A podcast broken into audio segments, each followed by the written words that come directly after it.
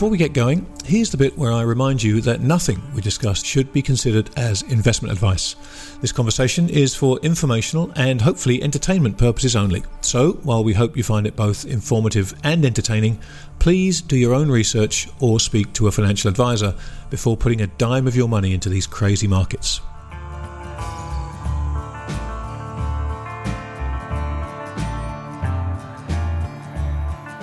What you're about to hear is a special preview of a wonderful conversation Bill Fleckenstein and I recently had with Milton Berg in our search to figure out the end game. Milton is a legend among the biggest, most celebrated names on Wall Street, and you're about to find out why. Milton uses pure technical analysis to figure out the market's likely direction, and over the course of this episode, you'll hear him explain why his data makes him believe that the so called everything bubble is nothing of the sort relying purely on the data, allows Milton to strip out the emotion caused by asset price gyrations. And once he does that, what he finds himself left with may surprise you. Every episode of the Grant Williams podcast, including the Endgame, the Super Terrific Happy Hour, and the Narrative Game, is available to copper and silver tier subscribers at my website, grant-williams.com. Copper tier subscribers get access to all podcasts while members of the Silver tier get both the podcasts and my monthly newsletter, Things That Make You Go, hmm. So, if you enjoy what you hear on the show and you want more high quality content like it, please make your way over to grant williams.com and join our exciting community today. And with that, please enjoy the show.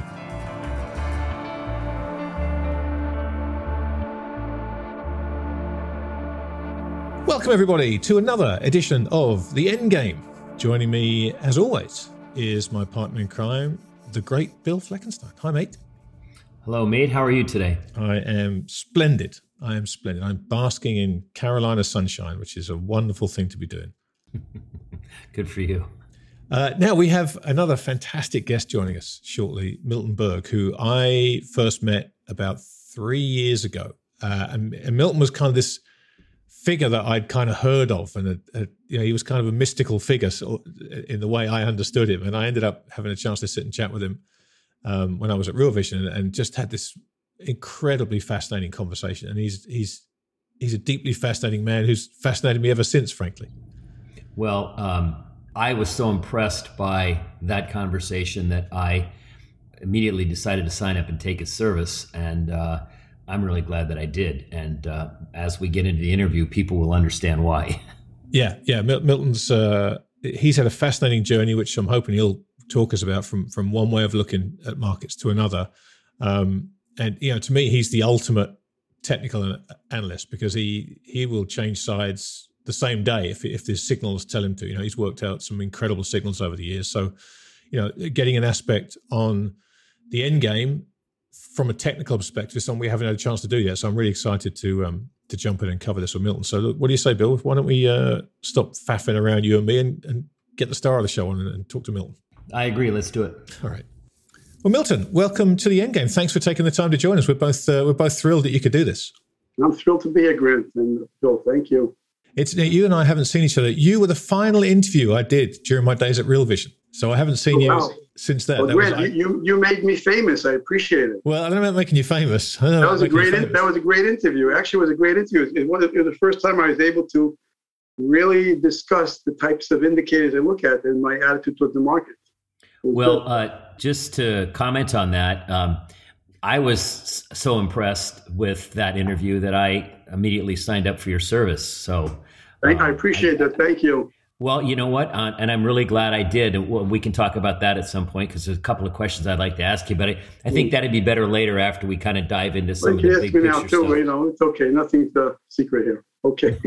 So, Milton, look, Bill and I have kind of started this journey with with no real destination in mind in terms of the end game. We just wanted to have a series of conversations with people and just try and better inform our own opinions. And so, really, uh, what, what I'd love to start with, if we can, is kind of your assessment of of where we are right now, of what the world looks like to you in a, in a very broad sense. And then hopefully we can kind of dig into that and, and go into various asset classes and, and, and pick that apart.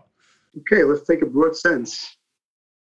Starting with the equity markets, there's no way one cannot be impressed by the action of the, of the equity markets off the March lows. maybe we could try to fool ourselves and say, hey, this is a bear market rally, this is euphoria, this is mania. You could fool yourself by saying that. But looking at the market itself, market action itself, market action itself, not saying looking at sentiment, look at the way the market's acting, the market's acting superbly. And There's many examples we can discuss to, to suggest that the market's acting superbly. Firstly, all in all index classes are, are, are rallying. You're not seeing a leg in small caps, you're not seeing a leg in large caps, you're not seeing a leg in technology. At this point, basically the participation is full and worldwide. And the, the way I was brought up in this business is when you see full participation, it's generally a bullish phenomenon rather than a negative phenomenon. And many people are arguing, hey, this is a bubble, the bubble of all bubbles, simply because everything is rallying. There might be some logic to that. It might be the bubble of all bubbles because everything is rallying. But if you look at the history of bubbles, history of bubbles were a concentrated rally in one or two asset classes. You had the gold bubble in the 1980s. You had the uh, Nifty 50 bubble, so called, in, in, in, the mid 70s. You had the uh, South Sea bubble in the 1700s. You had the real estate bubble in 2005, 2006, 2007. But you've never seen a bull bubble, bull market bubble. So therefore, who tells me, based on historical evidence, who tells me that there's such a thing as an all market bubble? If all markets are doing well, and even doing exceedingly well, and even they're so-called overvalued, maybe there's some fundamental factor that's driving these markets higher rather than strictly a speculative factor. You know, I'm not I'm not saying that I know the answer to this question. I just want to ask this question. These things are actually looking good. Let me give you some examples, if you don't mind, because the, the, the really the, the market participation began basically off the October lows. You had a September 10% correction roughly in the Nasdaq. You had a test in late October. The late October test took place on what we call a cycle date, the Montgomery cycle date, October 30th. And it's, it's since then that the markets have been taken off worldwide. You know, small caps have been leading, the, the large caps have been rallying. Nine, the cyclical started turning. I'm generally associated with bull markets rather than with the end of a bubble. October 28th, which was near the low, near the test of the low, you had a major oversold condition because you had fewer than 10% of the stocks in the SP 500 closing above the 10 day moving average, which is oversold. You had a 9 to 1 downside upside volume day of the SP 500. And looking at the two day new highs, people look at six month new highs and looking, people look at uh, uh, one year new highs. We try often look at concentrated new highs, look at the number of highs on a two day basis, because that shows you turning points. We like to focus on turning points.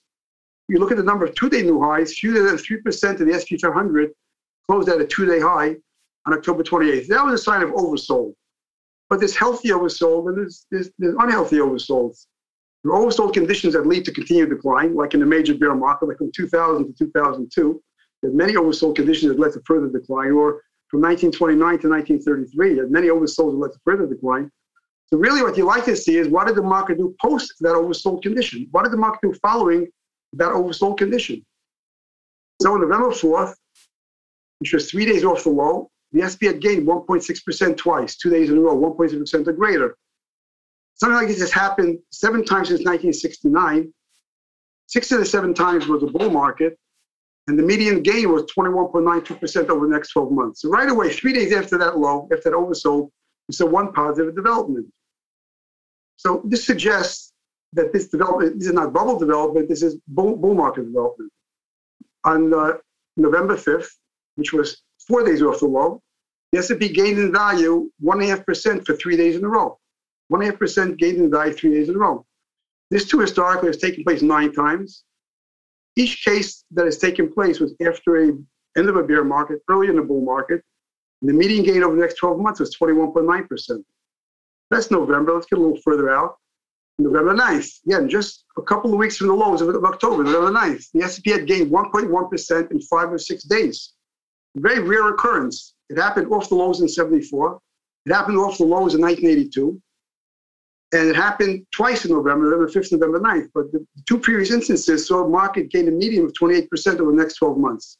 So just giving these few examples, it's clear that market action is bullish action. Market action, the board participation, the type of technical issues you saw off the October lows is clearly bullish action. The only question is, is this bullish action, you know, we're up 30, 40% of some of the small caps. Is this the end of the move? Or is this uh, a thrust, a beginning of a, of a move? We don't really know the answer to that, but what we do is we try to see is the market continuing exhibiting bull market action. We saw the bull market action coming off the lows. It continue exhibiting bull market action a month or two or three months after the lows? Let's go to December, which was like a month and a half off the lows. And on December uh, December 4th, we use a broad index. It's actually not our own index. I don't want to say who this provider is. It's a major institutional service provider that creates their own equity indices. Their equity index on a five week basis had a breadth thrust of two to one using weekly data. Five weeks, two to one. The five week breadth thrust in an overbought market has taken place four times in the past, and the mean gain over the next 12 months was 19.9%. So this is again off the lows. You saw bullish action, significantly bullish action with participation beginning in the small caps as well as the large caps, as well as the tech stocks, beginning of the turn in cyclicals. Five weeks, six weeks after the low, you see a five-week breadth thrust, which means that this bull move is continuing. Then you get well, that's December. You get into January, and in January you start seeing um, Russell gaining 1.7% two days in a row. SP 600 14 to 1 upside issues, you know, 14 1 AD line. You see um, more than 80 stocks in the SP 500 at 52 week new highs. This is early in January. You saw the um, 10 day uh, uh, uh, volume thrust, upside down volume thrust in the NASDAQ of 1.89. A very, very rare occurrence. When you combine that with the Russell gaining 1.8% for two days in a row and the Russell gaining 1.5% three days in a row, it only happened in 1994 as the market was taking off. The market gained 20%, 20.5% over the next 12 months. So getting into January, we're continuing to see bullish action.